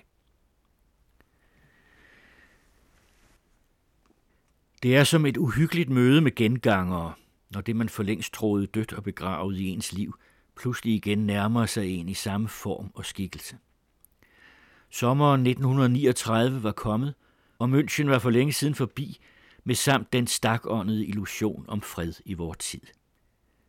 Hitler havde allerede på trods af løfte og id overfaldet og tilvendt sig det lemlæstede Tjekoslovaki, og derpå besat Memel, og den tyske presse, der kunstigt var blevet gejlet op til raserianfald, havde krævet Danzig og den polske korridor. Hele England var vågnet bittert op af sin loyale godtroenhed. Selv jævne folk, der ikke var meget underrettede og som bare instinktivt afskyede krigen, begyndte at ytre harme – alle de ellers så tilbageholdende englændere gav sig til at tale med en. Portien, der havde opsyn med vort rummelige flathouse, elevatordrengen, der kørte os op og ned, og stuepigen, der gjorde i stand for os. Der var ingen af dem, der klart forstod, hvad der foregik, men de kunne alle huske det ene uomstødelige faktum, at Chamberlain, Englands premierminister, tre gange var fløjet til Tyskland for at bevare freden, og at end ikke hans hjertelige imødekommenhed havde været Hitler tilstrækkeligt. I det engelske parlament hørte man på en gang skarpe røster. Stop aggression! Og alle vegne mærkede man forberedelserne til, eller rettere sagt imod, den kommende krig. På ny så man de lyse spærreballoner, de så ud som børns grå legetøjselefanter, svæve over London. På ny blev der gravet beskyttelsesrum, og gasmasker blev uddelt og omhyggeligt prøvet. Situationen var blevet lige så spændt som året før, og måske endnu mere spændt, fordi det dengang ikke var en naiv og intetanende, men en vred og resolut befolkning, der stod bag regeringen. Jeg havde i de måneder forladt London og trukket mig tilbage ud på landet til Bath. Aldrig før i mit liv havde jeg så grusomt følt menneskets afmægtighed over for verdensbegivenhedernes ubønhørlige gang. Der sad nu jeg selv. Et vågent, tænkende, fjernt fra al politik virkende menneske, mit arbejde dybt hengiven og udelukkende opsat på stilfærdigt og udholdende at forvandle mit livs år til et varigt værk. Og så var der et andet sted, eller nogen andre steder, såsom i Wilhelmstrasse i Berlin, ved Quai d'Orsay i Paris, i Palazzo Venezia i Rom og i Downing Street i London, et par individer, der arbejdede usynligt på noget – og disse 10-20 herrer, af hvilke kun de færreste hidtil havde udvist nogen særlig begavelse og duelighed, de talte og skrev og telefonerede og sluttede pagt om ting, man ikke fik noget at vide om. De traf beslutninger, man ikke fik nogen andel i, og som man ikke erfarede noget om i enkeltheder, og derigennem traf de afgørende bestemmelser om mit personlige liv, om hvert enkelt menneskes eget liv Europa over. Min skæbne lå nu i deres hænder, og ikke i min egen. De knuste eller skånede os magtesløse væsener, som det passede dem. De bestemte over krig og fred for millioner af mennesker, som de enten nåede for frihed eller tvang ned i slaveri. Og der sad jeg, som alle andre, værveløs som en flue og magtesløs som en snegl, mens nogen derude chakrede om død og liv, om mit inderste jeg og min fremtid, om de tanker, der opstod i min hjerne, om mine fødte og ufødte planer, mit vågne liv og min søvn, min vilje, min ejendom og hele min eksistens. Der sad man og ventede og ventede og stirrede ud i det tomme rum som dødsdømt i en celle, indespærret, indemuret i denne meningsløse og kraftesløse venten og venten. Og medfangerne rundt om en spurgte og rådede og snakkede, som om der var nogen af os, der vidste eller kunne vide noget om, hvad der var blevet bestemt med hensyn til os. Så ringede telefonen, og en ven spurgte, hvad jeg mente om det. Så kom avisen, og den gjorde en kun endnu mere forvirret. Så talte radioen, og det ene udsagn modsagde det andet. Og gik jeg ud på gaden, kom den første den bedste, jeg traf hen til mig og afæskede mig, der var lige så uvidende som han, min mening om, hvorvidt der blev krig eller ikke. Og af bare nervøsitet svarede man selv igen med spørgsmål – og talte og snakkede og diskuterede, skønt man ganske nøjagtigt vidste, at alt, hvad man i årenes løb havde samlet sig og kultiveret af erfaring, viden og forudseenhed, var ganske værdiløst over for det, som denne snes fremmede herre bestemte eller ikke bestemte. Og at man nu for anden gang i 25 år stod viljeløs og magtesløs over for skæbnen, mens de jagende tanker uden mål og med og mening dundrede mod de smertende tændinger. Til sidst kunne jeg ikke holde storbyen ud længere, fordi opslag og plakater på hvert gadehjørne sprang ind på livet af en som grådige hunde. Og fordi jeg uvilkårligt kunne aflæse alle de tusind forbistrømmende menneskers ansigter, hvad hver enkelt tænkte, og de tænkte alt det samme. Ja, vi tænkte alle det samme. Tænkte udelukkende på, om det blev ja eller nej, rødt eller sort i det afgørende spil. I det spil stod hele mit liv som indsats – min opsparede år, mine uskrevne bøger, alt det, hvor i jeg hidtil havde set min opgave og meningen med mit liv. Kuglen rullede endnu ubeslutsomt og med enerverende langsomhed, hid og did på diplomatiets roulette skive. Hid og did, frem og tilbage, sort og rødt og rødt og sort, håb og skuffelse, gode efterretninger og dårlige efterretninger, og stadig ikke den sidste, den afgørende. Glem, sagde jeg til mig selv. Flygt, Flygt ind i din egen inderste tykning, ind i dit arbejde, der hvor du kun er dit eget åndende selv. Ikke statsborger og ikke et objekt i dette infernalske spil. Det eneste sted, hvor din egen smule forstand endnu formår at fungere fornuftigt midt i en verden, der er blevet vanvittig. En opgave manglede jeg ikke. Gennem flere år havde jeg uafladeligt sammendynget forberedende arbejder til en stor tobinds fremstilling af Balzac og hans dækning. Dog havde jeg ikke hidtil haft mod til at gå i gang med et så voluminøst og på lang frist anlagt værk. Netop modløsheden gav mig nu det fornødne mod. Jeg trak mig tilbage til Bath, og lige netop til Bath, fordi denne by, hvor så mange af de bedste i Englands strålende litteratur, især Fielding, havde levet og digtet, mere troværdigt og indtrængende end nogen anden by i England, beroligende afspejler forsynet et andet århundrede, et fredeligere århundrede end vort, det 18. Men hvor smertelige stod nu ikke det dejlige, skønne, milde, velsignede landskab i modsætning til den voksne uro i verden og i mine tanker. Ligesom juli 1914 var den smukkeste sommermåned, jeg kan huske for Østrig, lige så udfordrende vidunderlig var denne august 1939 i England. Igen himlen blid og silkeblå som et vorherres fredstelt udspændt over os, og er der solen strålende gavmildt over enge og skove, og er der en ubeskrivelig blomsterpragt, den samme store fred, som dengang hvilede over jorden, mens jordens beboere rustede sig til krig. Og som dengang syntes vanvittigt ufatteligt ansigt til ansigt med den stille støtte, yppige blomstren, denne duftende og i sig selv hvilende og drømmende ro i dalen omkring Bath. I alt deres dejlige øne mindede det mig alt sammen så underligt om hint Barden-landskab i 1914. Og heller ikke denne gang ville jeg tro det. På ny, som dengang, rustede jeg til en sommerudflugt. Penklubbens kongres var fastsat til den første uge af september i Stockholm, og mine svenske kammerater havde, da jeg, amfibiske væsen, jo ikke mere repræsenterede nogen nation, indbudt mig som hedersgæst. Venlige værter havde forud indrettet hver eneste time for mig i de uger, der ventede mig. Jeg havde for længst bestilt skibsplads – der kom der hovedkuls troende meddelelser om forestående mobilisering. Efter alle fornuftens love burde jeg nu have pakket mine bøger og manuskripter hurtigt sammen og have forladt Englands ø som eventuelt krigsland. Til i England var jeg jo udlænding, og i tilfælde af krig omgående fjendtlig udlænding, og som sådan troede alle tænkelige indskrænkninger i min frihed. Men der var noget uforklarligt i mig, der modsatte sig, at jeg bragte mig i sikkerhed. Halt var det trods fra min side. Hvorfor flygte og blive ved med at flygte, når skæbnen dog alligevel forfulgte mig? Halt var det også allerede træthed. Jeg tænkte med Shakespeare, som tiden er, lad os modtage den. Begærer den dig, så værv dig ikke mere mod den, du er mere end 60-årig. Dit bedste, det liv du har levet, det kan den dog ikke røve fra dig. Jeg blev altså i England.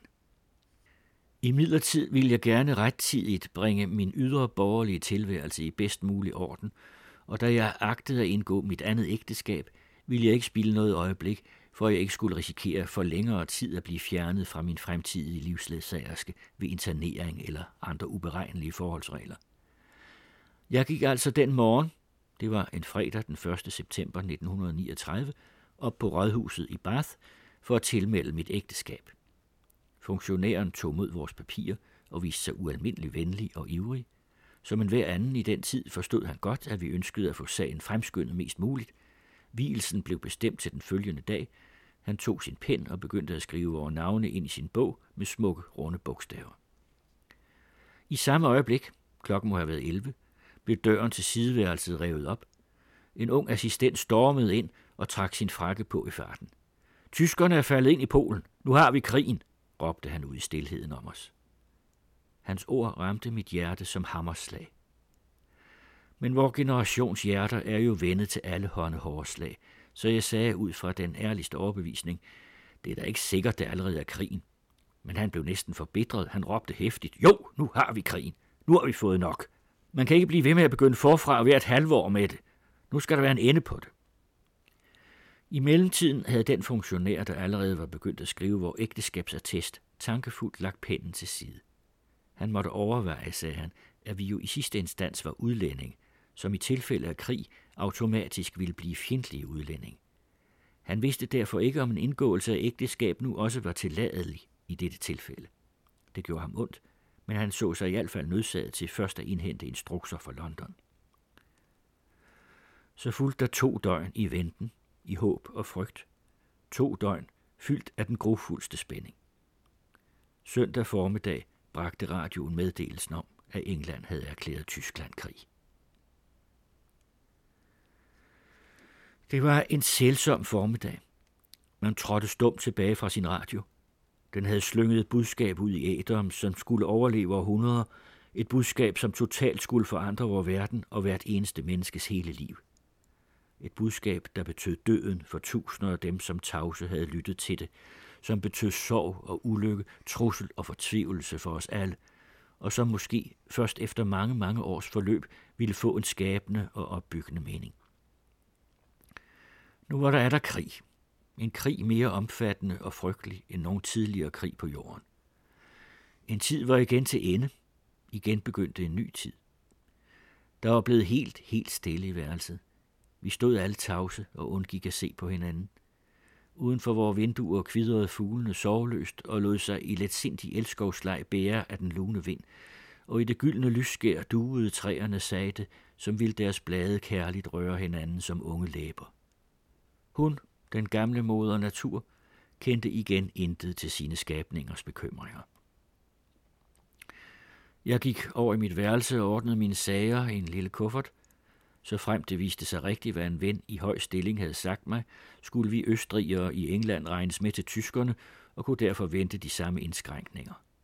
Måske jeg ikke mere fik lov til at sove i min egen seng. Jeg var på ny faldet et trin lavere. I denne sidste time var jeg ikke mere bare en fremmed i dette land. Jeg var blevet en enemy alien, en fjendtlig udlænding. Jeg var med vold blevet forvist til et sted, hvor mit bankende hjerte ikke havde hjemme. Ti kunne man tænke sig en mere absurd situation for et menneske, der for længst var udstødt af Tyskland, som havde brændemærket ham som antitysk for hans races og tænkemådes skyld, at han nu i et andet land på grund af et byråkratisk dekret skulle tvinges ind i et fællesskab, han som østriger dog aldrig havde tilhørt. Med et pennestrøg havde den fornuftige mening med et helt liv forvandlet sig til urimelighed. Vel skrev og tænkte jeg stadig på det tyske sprog, men hver tanke, jeg tænkte, og hvert ønske, jeg nærede, tilhørte de lande, der havde grebet til våben for verdens frihedssag. Alle andre bånd var revet over, og alt det fortidige var knust, og jeg vidste, at efter denne krig måtte alting begynde helt forfra. Til mit livs alvorligste og egentlige opgave, som jeg gennem 40 år havde offret al min overbevisningsstyrke, Europas fredelige forening, den stod til skamme. Det, jeg havde frygtet mere end døden, alles krig mod alle, det var nu for anden gang sluppet løs.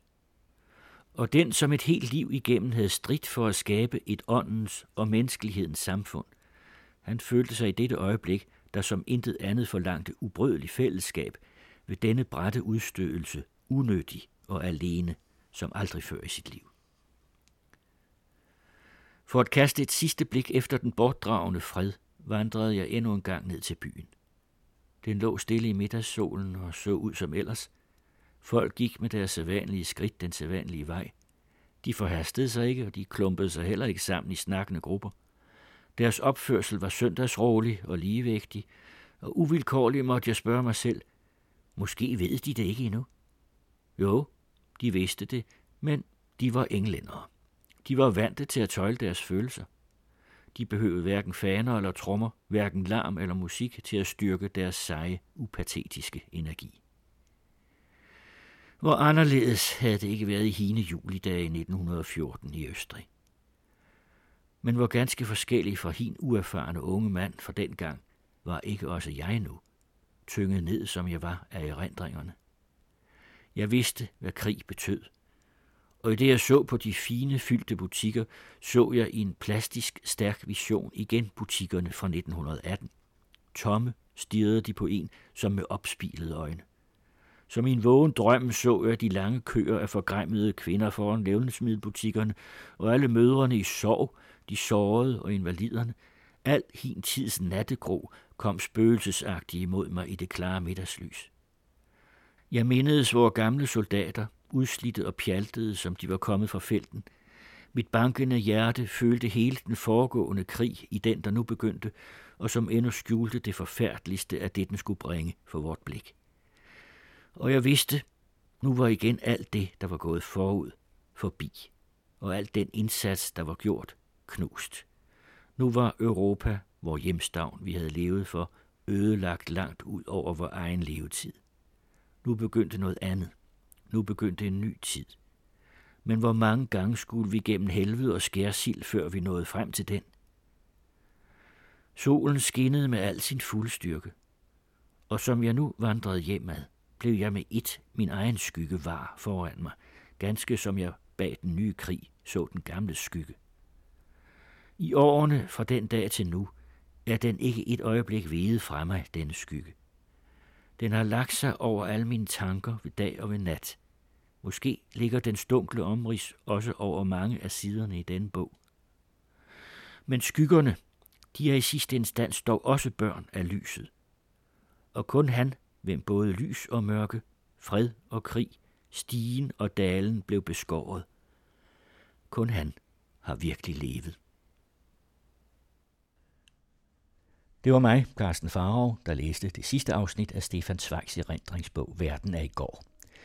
Og Wikipedia oplyser, at han og hans anden hustru, som hed Lotte, født Charlotte Elisabeth Altmann, begik selvmord med Veronal i Petropolis i Brasilien i fortvivlelse over fremtidsudsigterne for Europa og den europæiske kultur.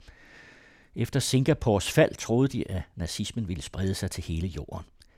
Jeg finder det bedre i rette tid og med hævet hoved at afslutte et liv, hvor intellektuelt arbejde betød den reneste glæde og personlig frihed det største gode på jorden, skrev han i helt i overensstemmelse med det, han skriver i sin erindringsbog. Der findes betydelige Zweig-samlinger på British Library og på State University of New York at Fredonia. Den første, som blev overdraget til biblioteket af dens værger i maj 1986, omfatter mange genstande af overraskende bredde og sjældenhed. Blandt disse nogle af de i erindringsbogen omtalte Mozart-manuskripter og Mozarts egen Verzeichnis, det vil sige komponistens eget håndskrevne tematiske katalog over hans værker.